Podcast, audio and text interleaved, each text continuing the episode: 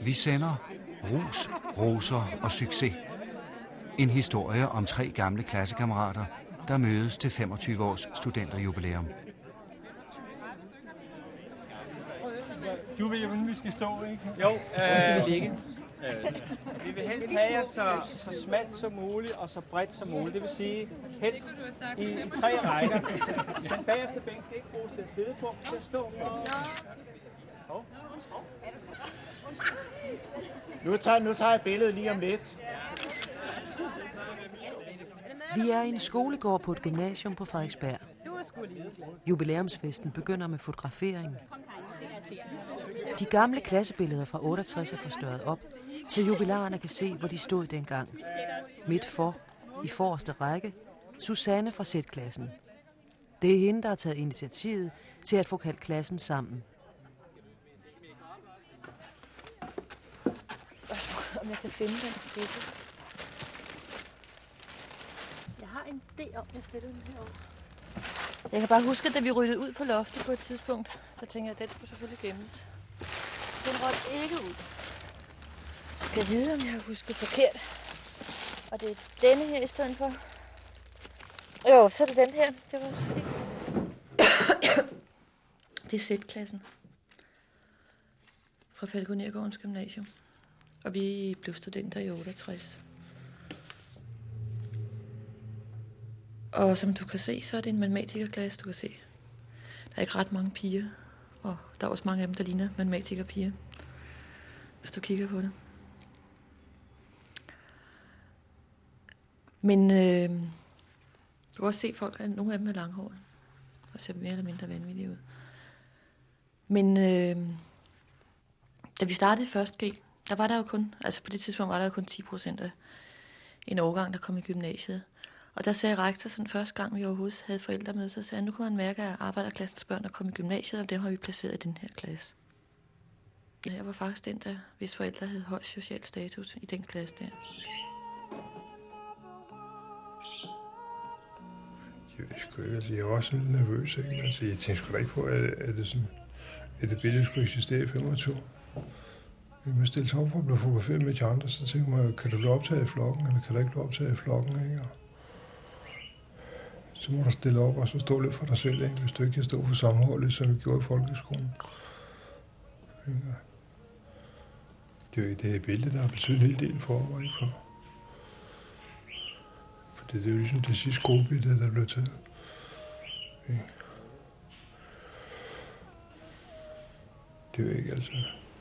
25 fra Falkenegårdens Gymnasium, ikke? Det mest dødssyge gymnasium i hele kongeriget i Danmark, ikke? Flemming, Rik, Rot, PH, Thomas, Svend, Kaj, Bjarne, Leif, Lise, Frans, Kurt, Lars, Bruno, Frans, Nils, Jan, Poul, Kirsten, Alice, Lone, Inger, Susanne, jeg, I første G sad, sad jeg sammen med Paul, og i anden G sagde jeg sammen med Kirsten, og i tredje G sagde jeg sammen med Kurt. I første G sagde jeg Lise sammen med Susanne. Jeg dansede lidt med Susanne til en klædesfest. Det problemet, det var, at Kai har brændt varm på Lise, ikke? Og jeg, jeg var brændt varm på Susanne, ikke? Øh, jeg, jeg er den eneste af pigerne på det billede der, der har langt hår. Og så har jeg også øh, sådan nogle sandaler på med snøre, som man havde. Det er ikke totalt flippet, det tøj, jeg har på der. Fordi altså, det er, hvad skal man sige, foråret 68, det er taget. Øh, men egentlig en meget pæn pige, altså sådan rimelig nydelig med en lille kort nederdel, og så sådan en t-shirt. Jeg kan huske, den var turkis t-shirten, og den passede så til en eller anden farve i den der sådan nederdel, som så var lovkort. Øh, og jeg kan ikke sige, at det er sådan totalt flippet at se på, men måske i relation til nogle af de andre, altså de piger, der sidder ved siden af her, ser meget mere fruet og damet ud med plisserede nederdele. Og jeg havde ikke meget at gøre med de der matematikerpiger med, med hornbrillerne og plisserede nederdele. Øhm, men de er der, sådan her typerne. her, det er den mest berømte. der er kommet ud af det. Det er den tidligere landstræner for håndboldlandsholdet, Leif Mikkelsen. For det billede der ser jo frygtelig øh, alvorligt ud. Det føler jeg nu ikke, jeg var i gymnasiet på noget tidspunkt. Øhm, dengang, man kan også se på, på, på hele klassen, altså det var jo et spørgsmål om at se ud som sig selv på en eller anden måde, og være, være en eller anden form for person med en egen identitet, og det, det ved jeg ikke, om jeg var. Øh, tydeligvis, det lægger jeg mærke til, at, at vi har en eller anden form, selvom vi er meget forskellige, så har vi alligevel en eller anden form for, for uniformering. Vi har garanteret i videoudstrækning det samme fodtøj på, alle drenge kan se sådan nogle desert boots, som var det helt store dengang. Så det er sådan, på det tidspunkt, det der det billede, det er fra 3.G. Og det er tydeligt, der er, vi, der er vi ved at finde os selv, og vi er på vej ud af, af gymnasiet. Jeg er spændt på at møde dem alle sammen, men øh, pigerne har jeg... Ja, Susanne har jeg, jeg tror, jeg har mødt nogle gange, så kan jeg ikke huske, at jeg rigtig har mødt nogen af de andre. Så ville jeg også gerne, at Rik han kom, fordi ham har jeg sammen også haft noget kontakt med. Vi spiller bold sammen. Men jeg er selvfølgelig også spændt, spændt på at se, hvordan de ser ud, fordi når jeg kigger på billedet, så, så er det selvfølgelig klart, at man kan rimelig godt genkende sig selv, men samtidig synes jeg også, at bortset fra, at, at, at jeg er blevet lidt grå og har fået briller, så synes jeg egentlig ikke, at jeg har forandret mig ret meget. men det er spændende, det er jo nok mange andre, der synes. Leif Mikkelsen gjorde meget ud af sin sport og sådan noget. Altså, Altså Leif Mikkelsen var nok den, der har mest omløb i hovedet af os alle sammen. Ikke? Altså han havde både det mentale og det fysiske, og både mentalt og fysisk stærk. Ikke? Også til at... Altså, det kræver noget at blive håndboldlandsholdstræner, ikke? Der er med til en, et par, to olympiader eller sådan noget.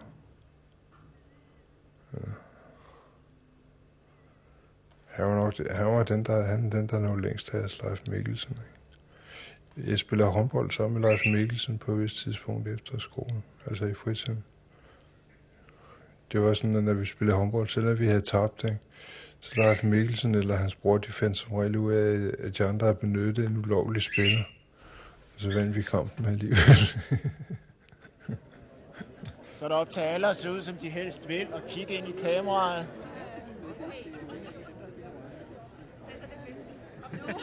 Ja, jeg skal lige have alle, jeg skal lige have alle i fasong. Det kan ikke nytte noget. Der er hele tiden en, der står og laver et eller andet der. De skal alle være på plads, ikke? Sådan. Og en til.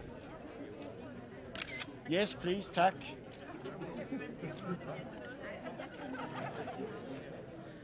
Der var faktisk to af dem, der gik i min klasse, som blev indlagt på den lukkede.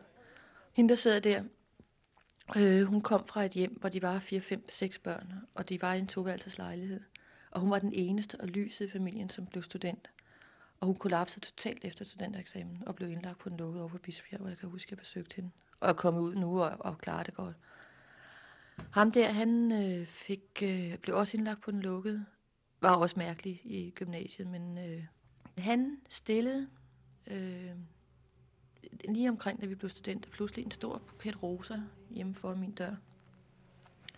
Og jeg kunne ikke, øh, altså jeg havde ikke haft noget med mig at gøre, jeg kunne ikke forstå det eller noget som helst andet, og jeg tog det jo, som man gjorde dengang. Altså, nå ja, okay, og sådan, ikke?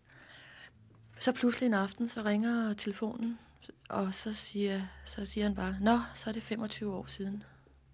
Og jeg blev sådan helt for fjamsk, jamen du kommer da til vores jubilæum, og, og så videre, og så videre. Åh, jamen, det ville han gøre, og så blev røret lagt på. Og så heldigvis så ringede han to timer efter, og så snakkede vi meget sammen. Men så har han altså øh, fortsat med sådan at ringe en gang hver uge og sende små kort. Og det første kort, jeg fik fra ham, det var forsiden af det, det var et billede af, af Statshospitalet i Aarhus. Med et fransk digt, som jeg så måtte få en eller anden til at oversætte. Øh, det handler om en drøm, og om en nat, hvor han drømte om øh, smukke piger, og så udvikler det sig til noget med elefanter og og visionerne og om, om livet og kærligheden. Altså, jeg kan prøve, jeg kan prøve at oversætte det. Drømme en nat. Øh, du er i øjnene. En øh, smuk pige. Drømme. Den ene nat drømmer man om en smuk pige. Den næste om en elefant, der vil tilbage til Indien med fly. Den følgende om en mand, der går tur med sin hund. Natten strømmerier med den kæle løgne, der løber rundt i digterens visuelle arena.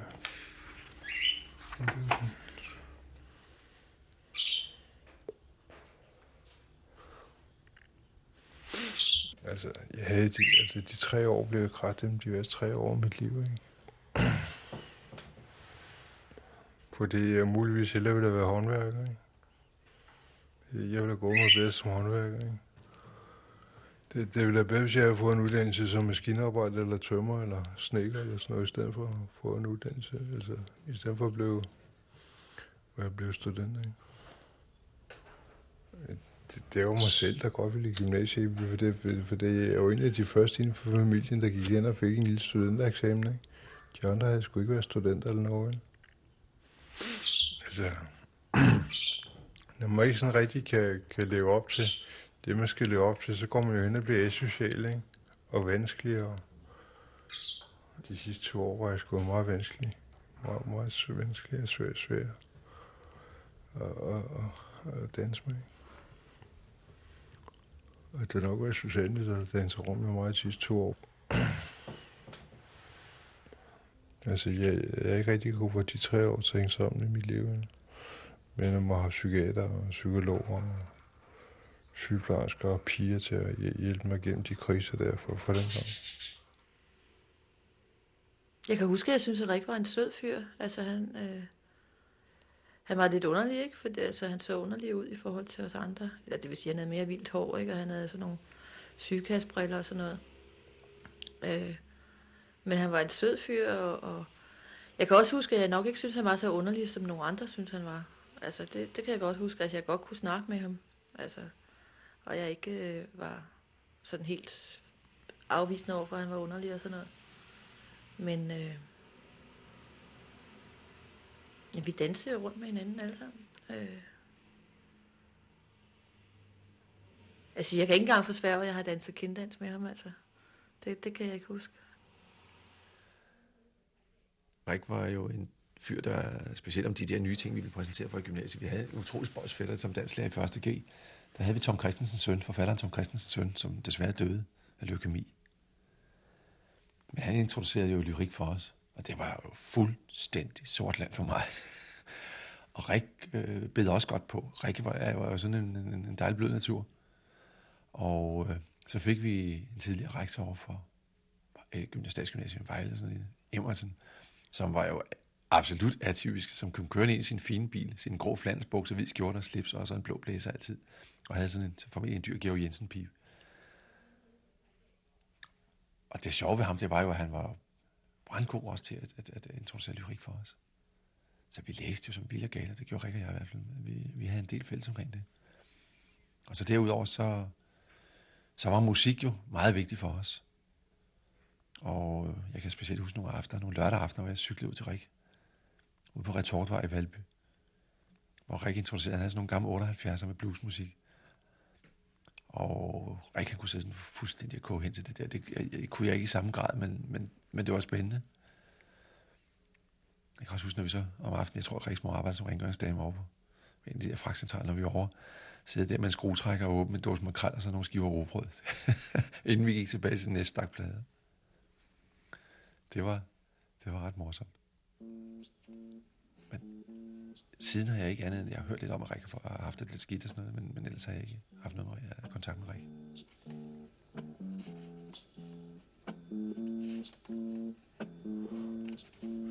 Susanne, hun, hun er blevet journalist, ikke? Altså, du ser, hun ser ret flippet ud på det billede der, men det var hun ikke, altså. Men, uh du jeg kan huske, at i morgen kommer i skole, ikke? og så siger jeg, Susanne, skal vi komme sammen? Så siger hun, nej, og så tænker hun, hvad fanden går det så her på, når man skal vi komme sammen med Susanne? Ikke?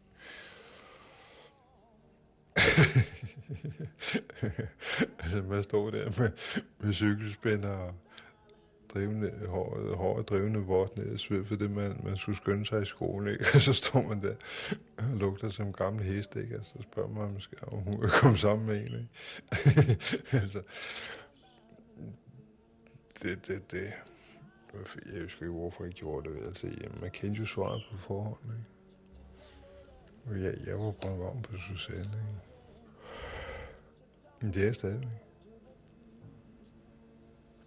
Altså, nu ved jeg selvfølgelig ikke, hvordan hun tager sig ud efter 25 år, vel, men jeg kunne da godt tænke mig at få en lille dans med ind dertil. Hvis det bliver budt op til dans efter 25 år, ikke? og danse lidt med ind.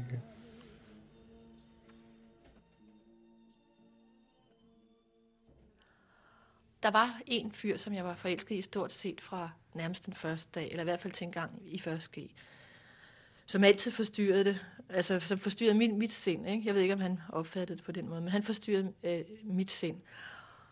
Og der skete tit det, at når vi så skulle sove, så endte vi med at sove sammen, men der skete ikke noget.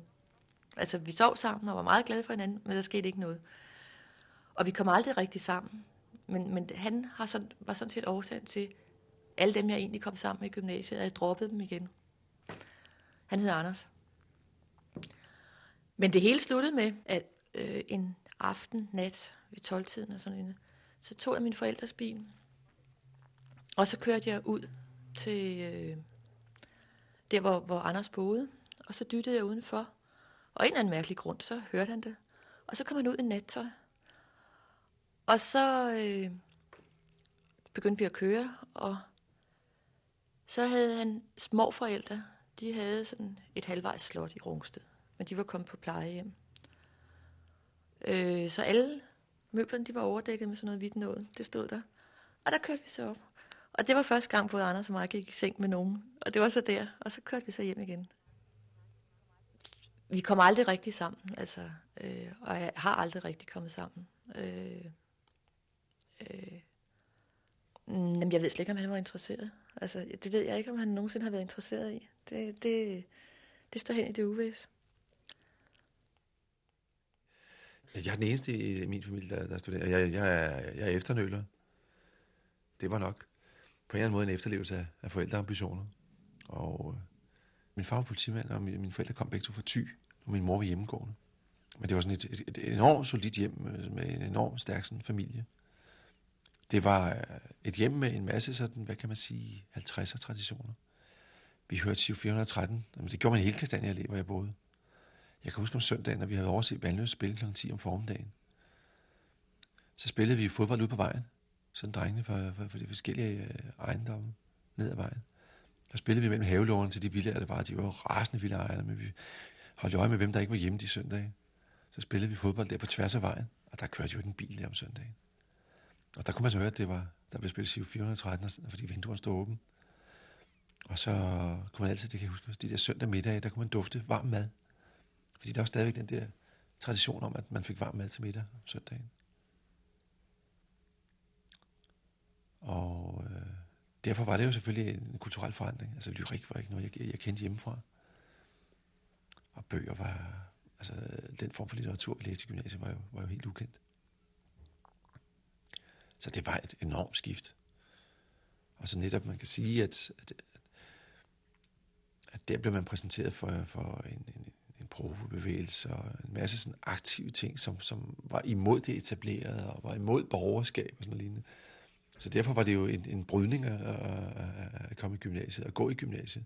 Og mange af de ting, man kom hjem med, var selvfølgelig også ting, der gjorde, man, man var kommet i en, en vis form for opposition til, til brødre og familie. Seminariet i, fra 68 til 71 var jo også et meget specielt sted, og så, og så Blågård Seminarium, som absolut var, var helt fremme. Men, men vildt politisk aktiv var jeg ikke. Jeg interesserede mig langt mere for det, den mere humanistiske del af det. Altså, jeg var ikke så samfundsorienteret. Jeg var fantastisk hooked omkring lyrik. Brugte meget tid. Skrev enormt meget selv. Og skrev også opgaver omkring lyrik og blev enormt grebet af det. Og jeg følte ikke noget stor trang til at, tage, at vende om på samfundet. Jeg, jeg følte trang til på en eller anden måde at forholde mig på min egen måde til den jeg, måde, jeg vil leve på fremover. Hallo! Vi vil gerne have tale. Hej. Den er her. Hør efter. De var stævnet sammen fra hele landet for at mødes denne sommeraften, selvom de egentlig ikke kendte hinanden. Det var så mange år siden, de sidst havde været sammen, og de havde forandret sig meget i mellemtiden. De havde fået briller, maver, overskæg.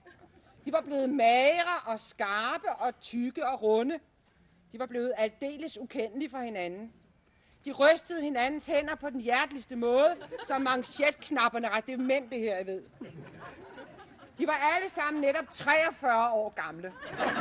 Og det kan I selv sætte jer ned og snakke om. Det er Velkommen til os. Ja.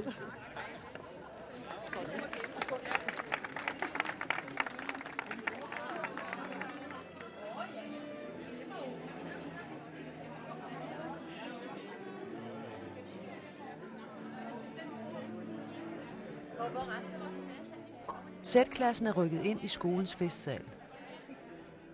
Leif i t-shirt, Susanne i hvide cykelshorts, Rik i blå habit med nyt EF-slips. Der er buffet og tafelmusik, spillet af tre af studenterne fra 68.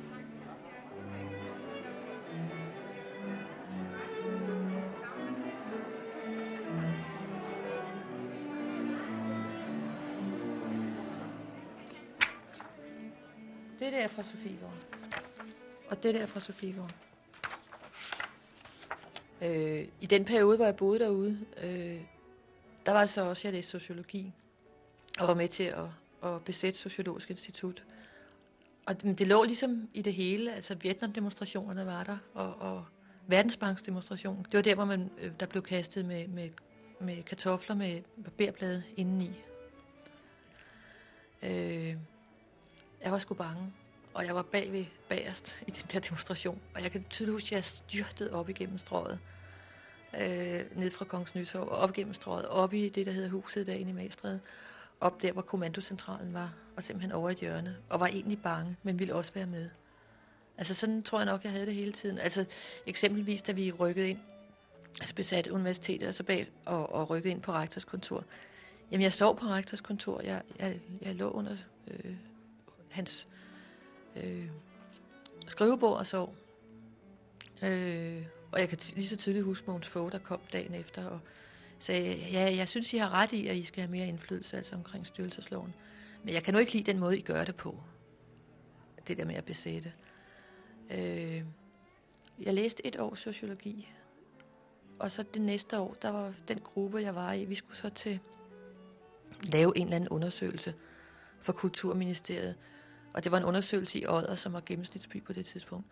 Og så, så var der sådan en ulandsudstilling, som ulandshjælp fra folk til folk, som var en, en progressiv organisation fra Aarhus, havde lavet. Og så skulle vi så som sociologer eller øh, forsøge at måle effekten af sådan en udstilling. Og vi rejste også derover 10 mennesker og øh, to øh, lærere. Og vi kom over og kiggede på den der udstilling. Så havde vi en længere diskussion, om det nu var den rigtige holdning til, til ulandsarbejde. Altså om der var nogle nuancer, fordi den var progressiv, den var marxistisk. Men om det nu var den helt rigtige marxistiske analyse af øh, ulandsarbejdet. Og det blev vi så enige om, at det var det ikke.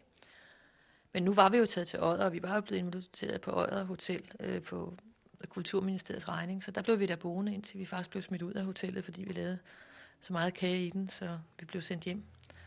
Og nægtede så simpelthen at, at lave noget rapport for de der penge. Og, og det gik mig sådan lidt for nær, samtidig med, at jeg så i efterårsferien havde været på Bornholm. Og, og så kom vi så, eller gik jeg så op på, på Sociologisk Institut, kan jeg huske, som noget af det første, jeg overhovedet sådan har sagt i store forsamlinger. Rejste mig op og sagde, at jeg synes ikke, at det her sådan, det var den rigtige måde at gøre det på. Jeg synes, den rigtige måde var nu at flytte til Bornholm, eller ud på landet og dyrke gulerødder, og, og ellers tage sig af det. Og andre rejste sig op og sagde, at de ville ud og arbejde på en eller anden arbejdsplads, i stedet for at sidde her og, og studere Marx på tysk, som vi skulle. Vi går i gymnasiet under det røde kabinet på et vist tidspunkt, ikke? hvor Jens Aarhus Krav er statsminister, og Socialdemokraterne var ille set på gymnasierne, altså mindst den klasse, jeg gik i, hvor Socialdemokraterne ille set, ikke? For...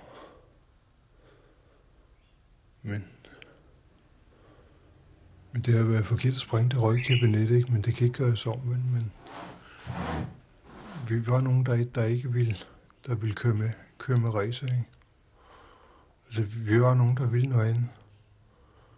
Og langt hen ad vejen fik vi også lov til det, men i dag, der kan man se, at vi har kun kunne gøre det på Socialdemokratiets præmisser, ikke? For Altså, vi, vi vil Altså, vi vil leve af kærlighed kildevenner, de blomster, vi kunne plukke i vejkanten, ude af grøftekanterne, ikke? Og vi vil dyrke vores kartofler, og vi vil kartofler, og vi vil ryge vores hæser, og vi vil spille vores musik, og vi vil ikke noget, vi vil bare have penge med og brød, ikke? Og altså, altså, vi er, blom, vi er blomsterbørn, ikke? Altså, vi er blomsterbørn med blomster, der er sendt til os i form af musik fra, USA. Vi går til koncerter og ser de, de grupper, der kommer fra USA, der spiller og optræder for os. Concert Joe and the Fish, ikke? Jimi Hendrix, ikke? Rolling Stones, Tim Buckley, The Who, ikke? Og Donovan, der er også mange flere, ikke? Vi skal komme hinanden ved og sådan noget. Altså, fri kærlighed, ikke? Altså, så dengang var det en stor ledelse for os med fri kærlighed, for selvom man fik gonorrhea syfilis, så var der en mulighed for, at man kunne blive helbredt, ikke? Det kunne man ikke tidligere. Der døde med af ikke?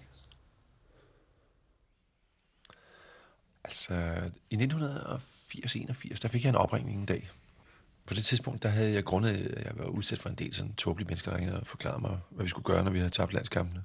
Og tit og ofte midt om natten. Så fik jeg, så valgte jeg at, øh, ikke at stå i telefonbogen længere. Så ringede der en mand, der sagde, at han var uddannelseschef for IBM. Så tænkte jeg, IBM, det er vist noget med computer. Så han, at han gerne ville have, at jeg skulle komme ud og holde kursus for dem. Så, så var jeg helt klar over, at jeg havde fået hemmelige numre. Så der var jeg ingen tvivl om, at det var den gale, han havde fået fat i. Så jeg, jeg, jeg, jeg skal ikke ud til, jeg vil ikke noget som helst med EDB. Jamen det behøver du heller ikke. Du ved noget om træning.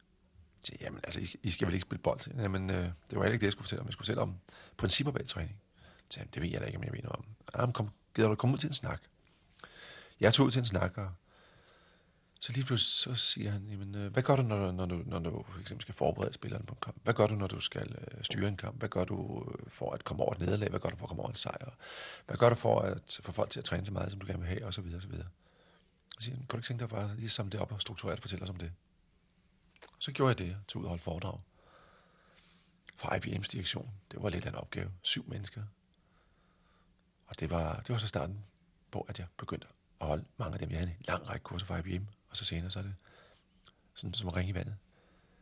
Og det er så egentlig det, der har lidt mig over i, i, i jobbet her. Og jeg må så sige, at i dag der er jeg stadigvæk meget rundt i en lang række store danske virksomheder og fortælle om principperne bag sådan noget som samarbejde under stress, motivation, hvordan man får individer til at samarbejde, specielt store individualister, hvordan man sætter mål, hvordan man når mål, øhm, noget omkring, hvordan man leder en gruppe, hvordan man, man, man som leder finder sig selv og øh, får lederidentitet, noget omkring etik, noget omkring ansvar, noget omkring konsekvens og alle den slags ting.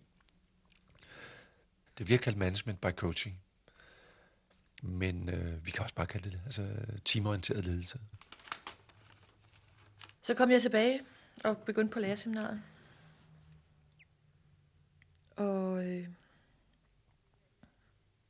ved jeg ikke, af en eller anden grund, i løbet af tre uger eller sådan noget, så var jeg på en eller anden måde involveret i Lærerstuderendes Landsråd. Og via det blev både DKU organiseret, altså organiseret Danmarks Kommunistiske Ungdom, men før det blev jeg faktisk formand for de uddannelsesøgende samarbejdsudvalg. Og jeg var faktisk ikke helt stadigvæk på det tidspunkt, var jeg ikke en, der sagde ret meget, altså sådan i større forsamlinger. Og den første tale, jeg overhovedet skulle holde, det var i 1974 på Slotspladsen, hvor der var en stor demonstration. Og der var sådan, øh, som var arrangeret af fællesorganisationen eller formandsinitiativet, men der var i hvert fald 50.000 mennesker på Slotspladsen, og ikke kun studenter, men altså også arbejdere, og de skulle så stå og tale der. Og så skulle jeg altså også op og tale på Slotspladsen. Og det var, hold op, jeg husker det som om, at jeg stod der og sagde, at vi fra de uddannelsesøgende, vi vil også være lov til at sige et eller andet, og vi vil også være med her. Og det var jo selvfølgelig forfærdeligt øh, at, at skulle gøre det, altså, at stå der. Øh, jeg tror, det var Knud Jespersen, der simpelthen sådan sparkede mig op på talerstolen, altså der, øh, da jeg stod bag ved gitteret der på Christiansborg Slottsplads, og, sådan, og så simpelthen sparkede mig op på talerstolen, og, og sagde noget med, at det klarede jeg godt, da jeg kom ned. Jeg føler, at jeg har været heldig. Det er ikke meget modgang, jeg har mødt. Det, det er en tur, som er ret så usædvanlig. Fordi der er så få, der får chancen for at være landstræner i 11 år, hvis der er overhovedet nogen andre, der får det. Og øh, det, at jeg har sprunget den her vej igennem, det har gjort, at jeg selvfølgelig også har en tro på, at det er mere det, jeg kan, og det, jeg vil kunne, og det, jeg tror på, jeg kan lære, der betyder noget, end øh, det eksamensbevis, jeg slæver rundt med. Nu er jeg blevet underdirektør, eller personaldirektør, hvad du kalder det, med ansvar både for personaleuddannelse og kvalitetsstyring, hvor jeg er kommet i et vidunderligt professionelt miljø, som lige passer til mit temperament, og hvor der selvfølgelig er en masse rest af 68 i alle, alle de kolleger, jeg har, fordi det er jønderne. Vi slås ind imellem med, at vi er lige humanistiske nok, fordi vi er altså oppe i en rimelig hård business. Og nogle gange, så kan man sige, så noget som en organisation, som jo ikke består af andet end mennesker, er jo noget, man skal tilpasse omgivelserne. Og det er jo hårdt, fordi det betyder også at skille sig af med mennesker. Og det er nogle af de, man kan sige, hug, man skal foretage der, de er ikke sjove. Og nogle af dem gør man måske. Nogle gange der er man for blød, når man gør det, fordi så har man sådan en misforstået blødsødenhed. Og der sælger man i og sig noget værdighed hos folk.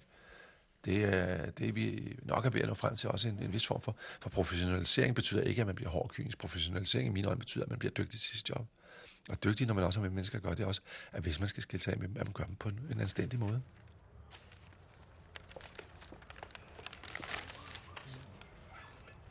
Jeg er i eksperimentet med stoffer siden 69.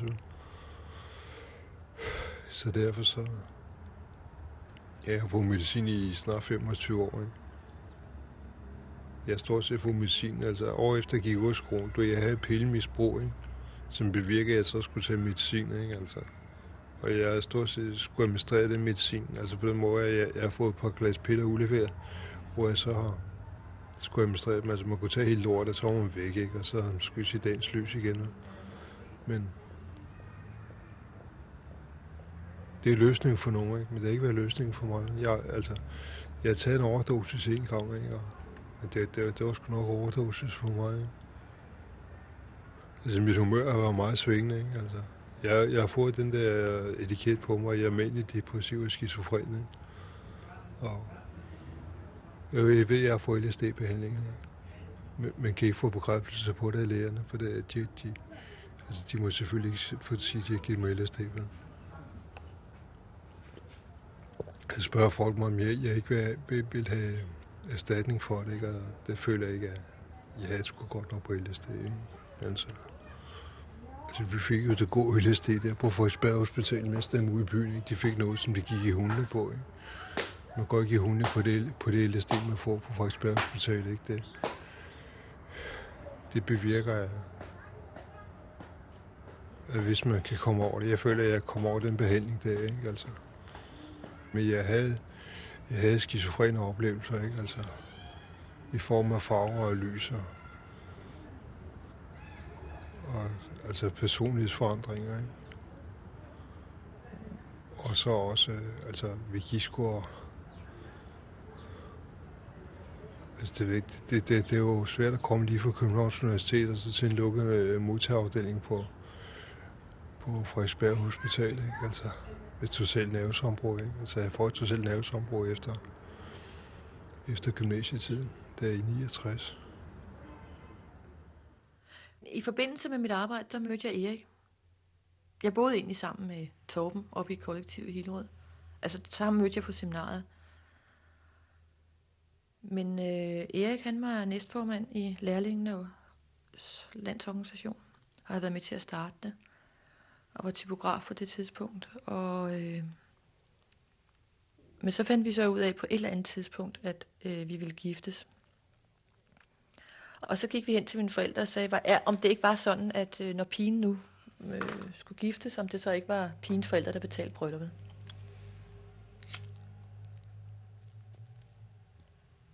Jo, men sådan var det jo, og, og sådan noget. Og så endte det så med, at det blev sådan et legnet op til det. Et, et rigtigt bryllup, fordi så skulle det så være et rigtigt bryllup, og det foregik så ud på Rødvad Kro. Ja, hvad var det i, i 81? Altså, vi boede sammen i alt i otte år, ikke?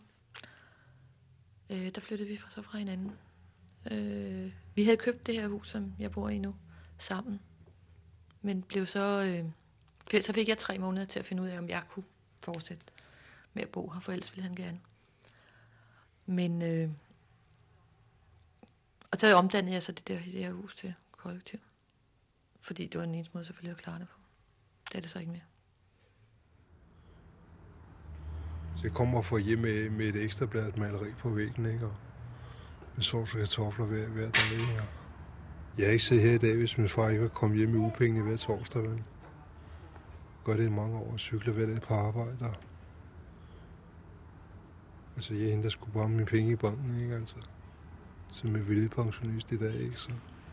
Altså, når du henter over en million, ikke? På, på, som er pensionist, ikke? Så begynder du at tænke lidt over, hvad, hvad fanden, altså er den kasse bundløs, ikke? Altså, eller hvad, ikke? Erindring. I mine drømme ser jeg mennesker gå rundt. I deres sinder bærer de små sange. I deres hjerter høres fryden af et nyt digt. Jeg ser dem gå gennem gaderne, søgende efter deres bestemmelsessted. Men de går, og de tror, de når til et mål.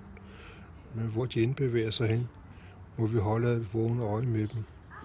De mennesker er bundet til hinanden af arbejdets lænker, og på vores vandring mod det hinsides er det nødvendigt at møde kærligheden i sin fulde skaberkraft.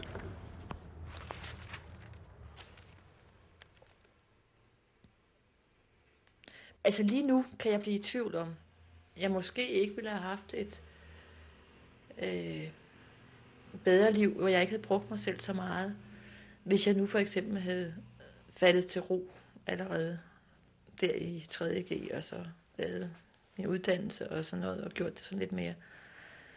Men altså, jeg har sådan en eller anden idé om, at jeg nok måske har levet mit liv øh, hurtigere. Og det er et spørgsmål om, hvad kommer det så til at koste på et eller andet tidspunkt? Det ved jeg ikke. Øh, jeg har ikke levet hårdt på den måde, at jeg øh, har gået på gaden og ikke har haft penge til det daglige brød. Øh, Nej, på den måde har jeg nok egentlig været heldig, ikke? og det er vores årgang, tror jeg, for mange vedkommende stort set, ikke? fordi vi hele tiden jo altså heller ikke har, har prøvet at være arbejdsløs eller noget andet. Men øh, jeg har brugt mig selv. Altså, jeg har knoklet til langt ud på natten. Jeg har drukket de bajer og vin og røget de smøger, jeg ville altså ikke. Øh, så på den måde, øh, skal man sige, at har det været, altså, har det ikke været et sundt liv Jeg er nok stadigvæk socialist et eller andet sted. Altså, jeg er ikke... Øh, altså, jeg er ikke øh, kommunist. Altså, det ville jo være dybt at være det i, i, i dag. Altså, og, og det har ikke noget at gøre med en eller anden fornægtelse af, af, af fortiden, og at man har gjort sådan eller ikke har gjort sådan. Det har jo været noget med erkendelse og, og alt muligt andet, men... Nej, jeg synes, det er for tageligt at sige, at man har fortrudt det. Altså, øh... Jamen, jeg overgår heller ikke at kaste mig ind i kampen for noget andet lige nu. Altså, det, det er ligesom om, det, det, det er nok. Altså, jeg er da heller ikke dårlig med, at jeg ikke gør det, vel? Altså, jo, så kan jeg da godt blive ophidset over, hvis de vil nedlægge nogle lærerstillinger ned på min søns skole eller sådan et eller andet. Altså, det der, den er lige nu, ikke? Jeg har fået nok her på min gamle dage, altså. Der har jeg nok fået mere respekt for dem, der så gjorde sig til par dengang og, og levede så i en toværelse og fik deres hus og endte i, et, i en pæn villa og havde deres job og levede med det, og så gik videre på den led og, og fik deres børn tidligt og sådan noget. Men øh,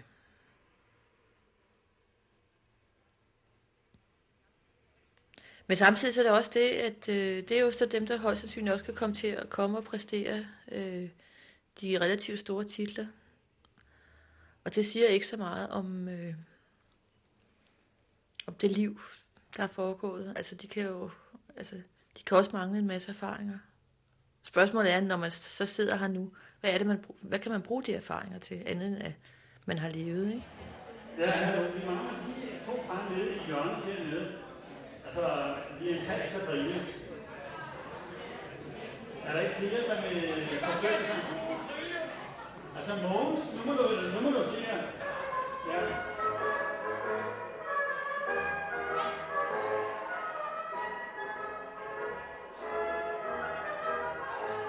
Leif danser lancier med de andre. Susanne står i baren. Rik er gået ud i skolegården. Klokken er kun halv ti, men han vil hjem.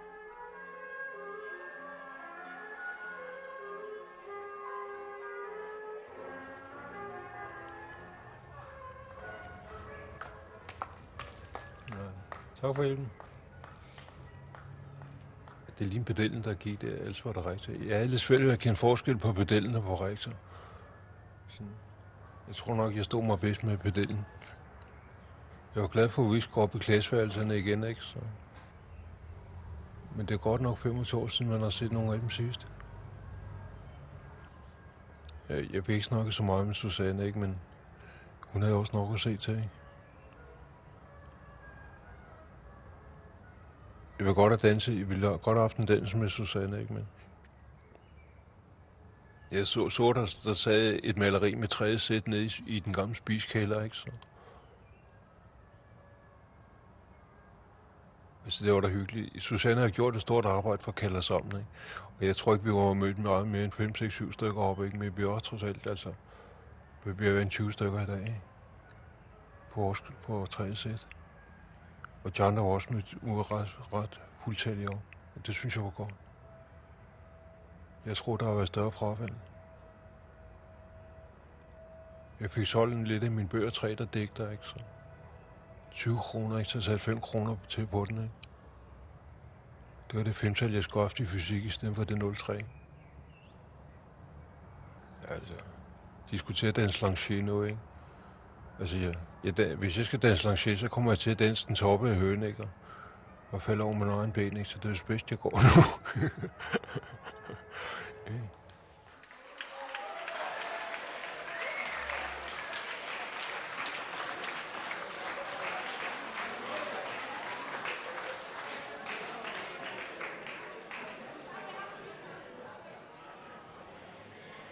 Øh, nu fordi jeg har været med til at arrangere det, så øh, er hele forventningen jo helt anderledes, end måske for dem, der ikke har været med til at arrangere det. Jeg synes, at det var utroligt faktisk, at, øh, men nu er det også nok, fordi jeg har ringet rundt. Ikke? Jeg synes, det var øh, sjovt, at der var faktisk, jeg kunne kende alle. Ja, på nær Rik. Jeg var den eneste fra klassen, jeg ikke kunne kende. Øh, og han var sådan set den, der var flottest påklædt, ikke? Altså i sådan en himmelblåt øh, jakkesæt og EF-slips, og ja, det var vel en hvid skjorte, og, og så helt korthåret, og og man skulle, der var så en eller anden, der sagde, at det ikke Rik, pludselig, og kiggede, ah, gå jo, gud, det er da Rik. Jeg kom jo til at sidde i den anden ende af bordet, da vi spiste, og, øh, og sad og snakkede med dem dernede, og så, så var han øh, gået, så jeg fik ikke, øh, jeg fik ikke snakket så meget med ham. Ja, så mødte man jo også nogle gamle kærester, altså blandt andet, øh, så fik jeg jo lige et billede. Det var lidt morsomt, altså. Det der fra første G, hvor jeg står meget pænt ude foran havelågen sammen med ham. Jeg kom sammen med på det tidspunkt i første G, og vi står pænt, og jeg, jeg ved ikke, jeg er i spacerdragt, eller hvad det er for noget, og han er med slips. Han mener, det er på hans fødselsdag, det havde han så taget med, og så står vi sammen med hans far og hans farmor. Og sådan, det er et meget fint billede. Og også den der afslappede holdning, man kunne snakke om det på nu, ikke? Altså, Nå, du ville jo ikke have mig dengang. Og, og det var meget sjovt, at nogen, som sådan sagde det, der var så også sådan en fornemmelse, der ligesom blev sådan helt, helt bekræftet. Jeg tror nok, jeg ville få det sådan, at jeg i løbet af de næste par dage havde umodeligt meget lyst til at ringe til nogle forskellige. Men øh, jeg ved ikke, hvordan det så bliver. Så fortager det sig vel altså. Men jeg synes, det er meget svært øh, sådan lige at sætte ord på, hvad, hvad det her er for noget. Altså, det er ikke noget, der sådan ligesom afgørende ændrer mit liv på nogen måde. Altså, altså jeg går hjem og lægger kursen op. Altså, der er nogen, der gerne vil danse, men jeg tror, vi strækker trækker til midten. Fordi øh, folk vil nemlig gerne.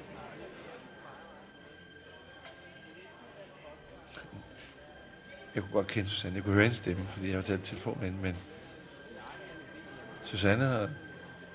Ja, det, sådan ser vi andre sikkert også ud. Men vi ser jo ikke så tit på os selv. Susanne ser tydeligvis ud, som om hun er Hun har kæmpet 25 år. Men øh, jeg synes, Susanne er den, der ser ud som, hun har haft mest at slås med i 25 år. Så hun er nok den, der var mit forandret. Udover at jeg ikke kunne kende hende. Så så, så, så, så, Susanne ud, som om hun, hun havde været oppe og slås med de 25 år. Jeg fik snakket for lidt med Rik, men jeg fik snakket med Rik. Men Rik var svær at snakke med. Nu har jeg jo fundet en adresseliste, og jeg kommer gennem min arbejde en del rundt landet, og jeg vil, jeg vil tage kontakt med Rik. Jeg gjorde det i onsdags. Jeg kørte øh, forbi Retortvej, hvor Rik har boet, og kiggede op på den opgang, hvor han har boet. Og jeg følte ligesom, at jeg vidste godt, at jeg skulle herover. Og samtidig selvfølgelig ligesom, at da jeg kørte forbi, tænkte jeg, nej, du kører retortvej i dag. Jeg har ikke kørt retortvej i ja, 20-25 år. Kørte op ad den. Netop i lyset af, hvad jeg ved, hvad der sker med Rik, så, så betød det noget på en eller anden måde, at tage op ad Retordvej og tænke på de ting, der er sket. Og da det så rigtig kom i dag, i blå habit og EF-slips, tænkte jeg, hvem er den mand, der står derovre? Han var jo nydelig langhåret, dengang vi forlod gymnasiet. Og så står der en mand sådan plysset med slips og sådan kontoragtige briller. Jeg kunne først kende ham, da han sagde, det er Rik. Og det er ligesom, det slog. Ja, selvfølgelig var det Rik. Men det var... Det, det er klart, men på en eller anden måde, så ved man ikke, hvordan han ser ud i dag, så derfor så tænker man på det billede, man havde for 25 år siden. Og sådan ser han altså ikke ud længere. Vi snakkede for lidt, vi fik snakket nogle ting, og det er tydeligt. Der var en form for nærhed i de der mærkelige skæve brokker, vi fik brændt af til hinanden. Men øh, jeg skal nok kontakte ham i Aarhus. Jeg købte en dæksamling, og jeg fik rigtig til at skrive i en, og jeg rigtig spurgte os, om jeg, jeg ville skrive i en. Og øh, hvis jeg skal være ærlig, så har jeg ikke læst juridik de sidste 20 år. Og jeg, der som, som tidligere elskede det styr, ikke ser frem til, at i morgen, hvis ellers ikke håret er alt for ømt, så vil jeg læse, så vil jeg læse Riksdigten. Fordi øh, jeg har mødt Rik. Jeg har mødt mange af de andre. Og det har været, det har været utrolig godt. Det har været som at få sat stikket i, der har hænger delen i mange år. Så har jeg ligesom fået en tillid til, at jeg skal revurdere nogle ting. Og det synes jeg har været ret. Det forvirrer mig øh, ganske meget, men jeg har ikke noget mod at leve i en vis form for kaos.